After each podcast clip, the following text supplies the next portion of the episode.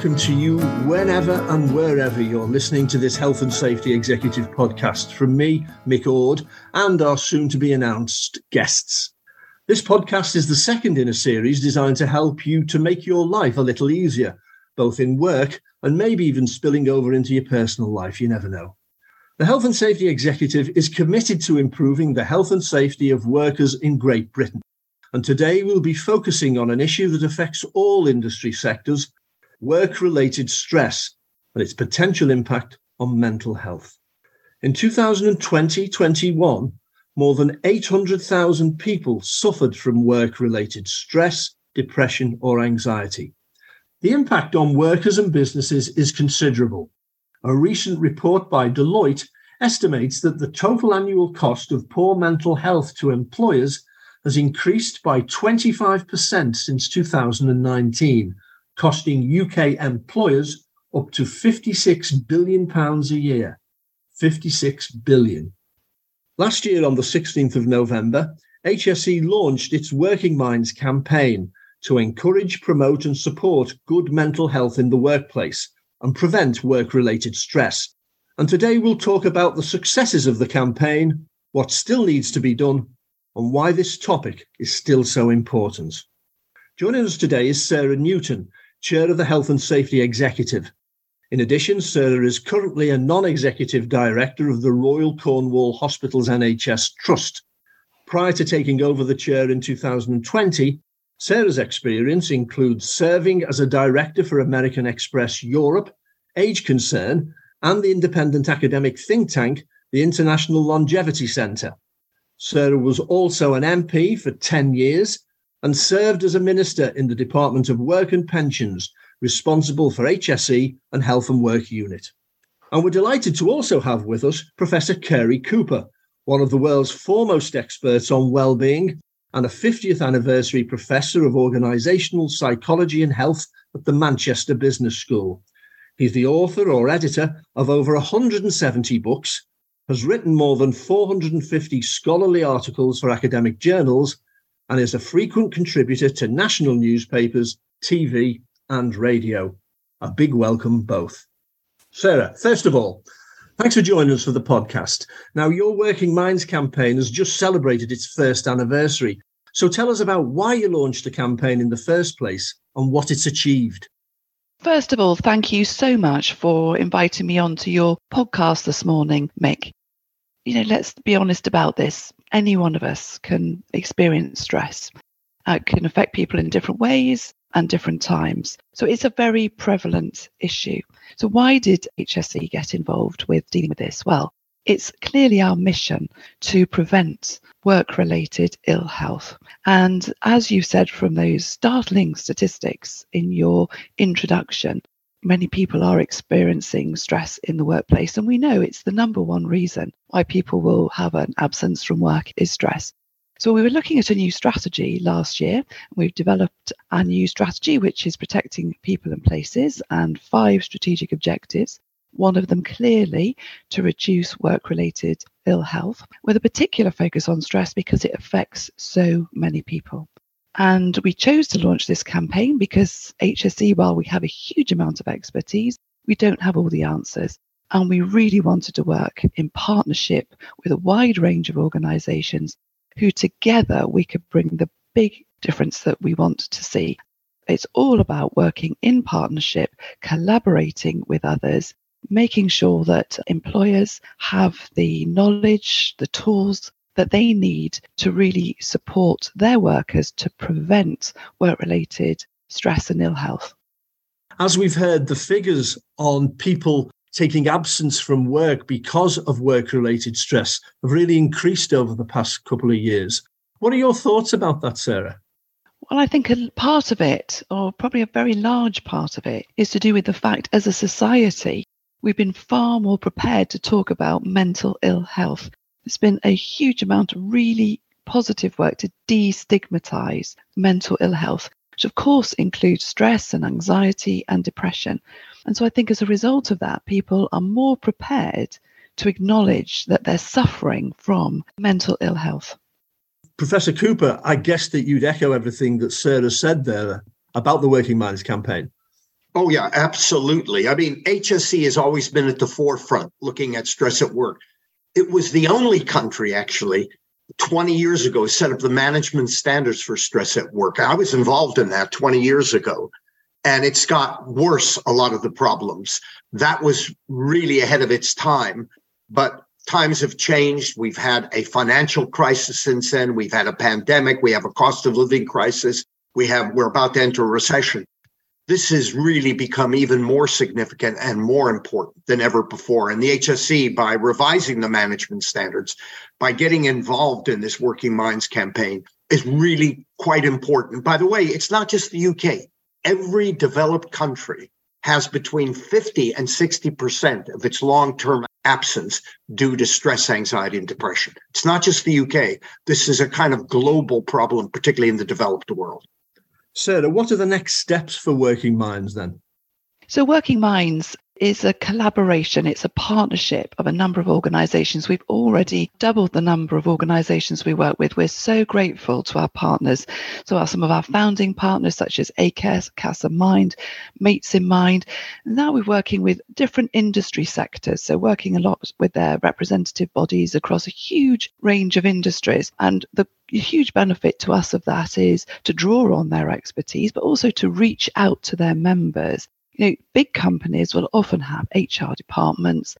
They'll have investment into all types of health and well-being type programs, but small and medium-sized companies don't always have those resources available for their staff. So it's very important that we really reach out to every business right across the UK and provide them with some tools that really will make the difference.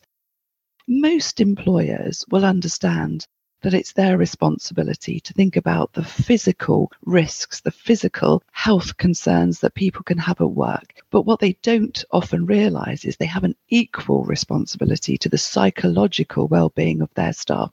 So part of our campaign is to remind employers of those legal responsibilities.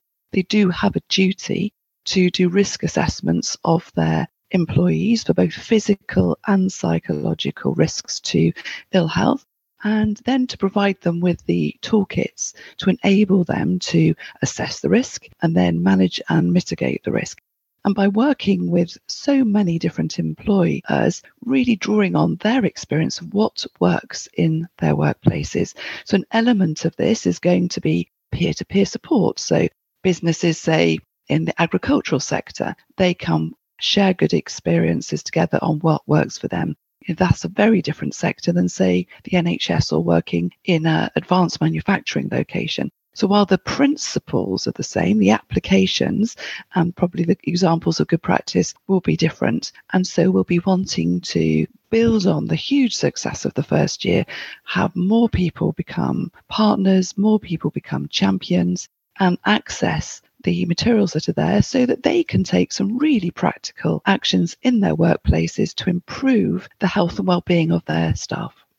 And as you've already said, it's not just big companies with HR departments, is it? It's the small, maybe a company with 20 employees or something like that you know how right you are, but a vast majority of people in the UK are employed in small and medium sized organizations. And actually, recent data will show a lot of people are employed in, you know, what might loosely be called the gig economy or are platform workers and platform workers maybe just part of their employment. Perhaps they've got a job with an employer but then they they actually supplement that income as a platform worker. And those companies are not in day-to-day contact with their employees with the people that they are working with to actually deliver the services through these platforms they really need to think hard about how they are going to reach out to those employers and make sure that they are undertaking their risk assessments so to prevent people having physical or mental ill health at work. Cary, you wanted to come in there. Yeah, I, I, Sarah's really hit a really important issue. A lot of the bigger companies since the financial crisis of 2008, 2015 have really treated stress at work and well-being much more seriously, much more strategically. There are now directors of health and well-being in many of the big companies and public sector bodies. Indeed, the NHS have every hospital in NHS has a non-executive director on its board who's responsible for employee health and well-being. The real issue, and I think why this campaign is a really important one, is for the SME sector, small and medium sized enterprises, because they don't have big HR departments, chief medical offices, and so on. Five years ago, I founded the National Forum for Health and Wellbeing, uh, Health and Wellbeing at Work, made up of 40 global employers from Rolls Royce and BT and Microsoft. It goes on and on, BBC and so on, including the NHS executive. And those people are treating this as a strategic issue. They have directors of health and well-being. They're increasingly getting somebody on the board who's responsible for health and well-being at work. We have to hold organizations accountable for ensuring that employee health and well-being, that stress and mental health is treated properly, that they are actually looking at the data on it, the metrics, which tells them that things aren't going so well, or that they do metrics to make sure that they understand what good looks like in terms of an employer, in terms of mental well being of their staff. But it's the SME sector that really needs quite a lot of help. The gig economy that Sarah talked about, I think, is really important. And the more we get this out, and the more we get the big employers, by the way, to help their supply chain, I think that's the way we're going to get the SME sector, Sarah. I think we got to get them down to the supply chain or where they're actually physically located. So they they have a plant in a particular area, and there are other SMEs in that area. You know, we have to help because the big boys have the infrastructure. They have the HR departments, occupational health, and they know and they understand what the HSE is providing and what other people are providing in this space. And that's going to be, I think, our big challenge because our productivity, aside from anything else, our productivity per capita is pretty damn poor. We're set bottom of the G7 on productivity per capita, tied with Italy, and we're 17th in the G20 on productivity per capita. So it's health of employees, but it's about our nation. It's about our the productivity of our country. And if we create the right kind of cultures where there's well-being and people feel valued and trusted and can work flexibly and have good line managers, we're going to make a real difference. Yeah, I think I'd really, really like to pick on that last point, Cary, it's not only the right thing to do, that companies have a legal obligation, but it's actually in their interests. I mean, the data that you get from large organizations will very clearly say for every pound they spend, they get it back four, five, six times in terms of the productivity of their staff. So there's been a lot of work done by Deloitte and others which show the return on investment to companies that really invest or organizations that really invest in the health and well-being of their staff. So I think that is a, a key message that uh, we want to enable to get out and it's often I think more easily received if it's company to company, people in your sector actually making that case rather than a regulator.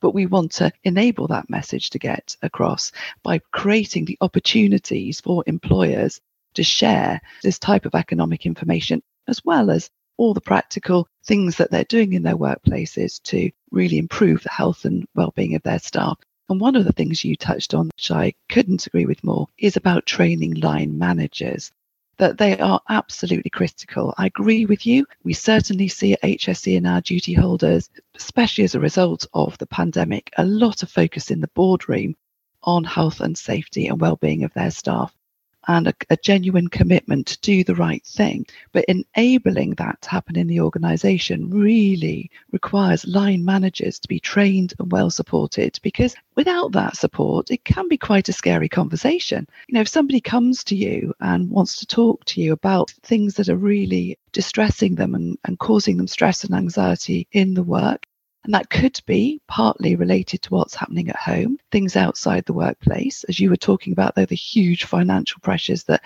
many people are under at the moment. It's not always an easy conversation to hear if you haven't been trained on how to hear that conversation and how to respond and understand that your organization will support you in enabling you to do your job to either signpost that person to some more professional support or to give you the ability to support them in the way that you and the employer want to. So it requires, you know, quite a lot of effort and support for organizations into their line managers so that they can have those conversations. It's interesting, Mick, what happened uh, when we formed the National Forum for Health and Wellbeing five years ago. It's made up of HR directors, chief medical officers, directors of health and wellbeing of all these major companies, public sector bodies on our first meeting, they said the big issue for us, this is five years ago, this is pre pandemic. our big issue is people tend to get promoted to managerial roles or recruited to those roles based on their technical skills, not their people skills. Our big issue is that we don't have the cadre of managers all the way up the system in every sector where there's parity between their technical skills and their social skills. And so the EQ, the emotional intelligence of our line managers is really fundamental in creating a culture. Because listen, all of us in the workplace have a boss in our careers.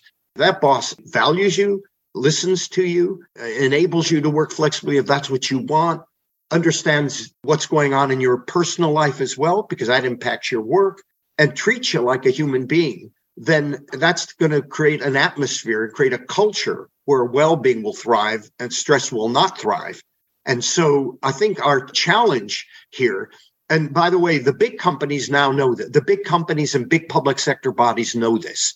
And we got to get the message across to the SME sector, to the gig economy, to the third sector. And that's why I'm working minds means a lot to me because those are the organizations that we really have to get, you know, get on board on this and for them to totally understand. Because to be honest with you, they employ more people in the private sector, the SME employ more people than the big boys do. Have you got some examples of the kind of impact work related stress has on workers and the actual impact it's had on their lives. Just give us a real life example if you could. Oh, there's so many examples. I'll tell you what is a, a big example. I hate to make this kind of contemporary, but I'm going to do it anyway. Bullying at work has been always a big issue where we have um, toxic managers who bully people, command and control type. That's very damaging. I did a big study many years ago with the CBI the TUC. There was 80 organizations involved. We looked at nearly a million workers and in depth at five and a half thousand. Almost every sector was involved in this because we were trying to identify what the impact of bullying, what, what the extent of it was. And we found that really at any moment in time, 10% of people are being bullied at work. By bullying at work, it means persistent devaluing of people. It's not physical bullying, it's psychological bullying. And the impact is that the mental health impact is profound. And we were looking at all, all the, by the way, they're in every sector from the NHS to universities to IT companies, you name it. It's not just in what you think is the really fast moving, high octane businesses, it's everywhere. And therefore, that goes back again to an issue that we really have to tackle. By the way, companies now do have policies on bullying at work which they didn't have. And that followed the kind of studies we do. But people are affected by the workplace a lot. We can do things about that. And that's the important thing. When we're recruiting people for jobs now, particularly managerial roles, we have to ensure there's parity between their people skills and their technical skills. That will help not just bullying, but just bad management, frankly. And that will help create a culture because bosses do create cultures. And in terms of the the way in which workplace culture has changed over the years, Sarah? Are we in a better place now than we may have been 20 years ago? Or do you think there's still a huge amount of work to be done, particularly in relation to what Cary was talking about there?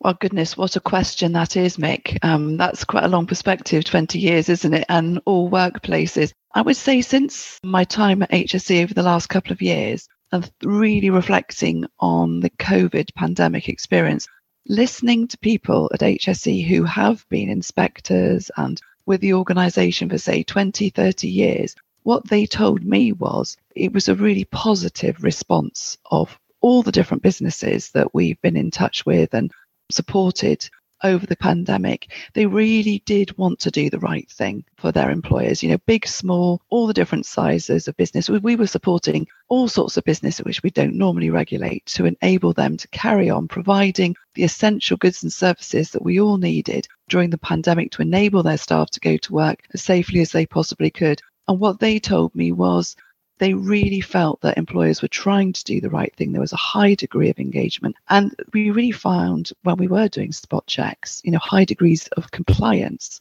with the advice that was put out for employers. And I think as Cary and others have reflected, because of the pandemic, there's just a heightened sense amongst the leaders of small companies, medium companies, in the boardrooms of the big companies about the importance of the health and well-being of their employees. It's just the right thing to do. It makes good business sense. And what I want to do is use that as a springboard to really make further progress because, while that may be the case that there is a greater awareness, certainly looking at the data, the amount of people who are reporting that they are being ill at work, or stress at work is causing them to be ill and they're having to take a day off work. Those numbers are all going in the wrong direction. And, you know, it's a very significant problem. So I do believe that it's the culture of an organization that is the most important thing to change. It is about leadership, whether, you know, you're the boss of 10 people, 20 people, or 20,000 people. You, as the boss, set the tone, you set the priorities for your organization. And I know that part of our campaign is very much about that culture change and enabling leaders at all levels of organizations to have the tools, to have the information to be able to develop that culture change. And just so I get a quick plug in here, Mick, I mean, there's a newsletter, there is a campaign microsite. People can join up, become champions, sign up to the newsletters. They will be given free information about what they can do. And as the campaign grows as really it's going to be a movement develops. There'll be sharing of good examples sharing of good practice. So it's going to be an ongoing set of information and tools that people can use to help them to you know create better workplaces across the country. It really is an active contribution towards that isn't it? Yeah. Carrie, what specifically are the signs and symptoms that employers should be looking for in their workforce? Okay, well, there's a word called pressure and there's a word called stress. So, pressure, by the way, for most of us is stimulating and motivating. But when pressure exceeds our ability to cope, then that's stress. And the dividing line, normally, when you know you're getting close to going from the pressure zone into the stress zone, is usually behavior change. So, if you're a line manager and you observe your employee who's normally you know, very has good sense of humor, is really active, participates in team meetings actively, and all of a sudden they're more withdrawn, more angry, more negative, and that's not the way they normally were. That's the first sign. So behavior change is the first sign that you've gone from the pressure zone into the stress zone. Then you start getting the symptoms, the physical symptoms of it, lack of sleep, constant headaches, health changes as well. You start drinking more, smoking more, a whole range of issues. And those signs are really important to observe. But if you can get it early, it's like anything in the health arena, isn't it? The earlier you can identify the behavioral change in a human being. So if anybody, if I'm walking down at Manchester Business School and somebody says to me, Cary, you haven't been yourself the last several months, is something wrong? That should be an indication to me that something is wrong, that my behavior is being perceived by other people as having changed quite dramatically. And that's because I'm I'm now under stress, not under just the normal everyday positivities of pressure, because pressure is kind of stimulating. You know, we all like a bit of that in our job. And you really have to then identify what the issue is that's driving that. And again, if you have a good boss who listens to you or a good work colleague who listens to you, or you don't necessarily need an EAP, an EAP, an employee assistance program, counseling services. Many, almost all businesses have them. I think they're great. They do work. I did an evaluation for the HSE, incidentally, many, many years ago of all the EAPs in the UK. HSE has been part of my life, it looks like, my career life for so many years. But I did, I was commissioned to do a study of all the EAPs many years ago to look at them. How effective are they? And they are very effective. But the important thing is they help the individual, but they don't change the organization culture. And that's why this kind of a campaign the HSE doing and have always been involved in from 20 years ago with our management standards is let's change the culture. Let's do prevention. Uh, An EAP helps the individual cope with the problem they already have and that's fine. And we need that. That's a part of the arsenal, the mental health arsenal that we need to have. But it would be really nice if we could start preventing some of this in the first place so we didn't have to do remedial work and treatment like EAPs and other things.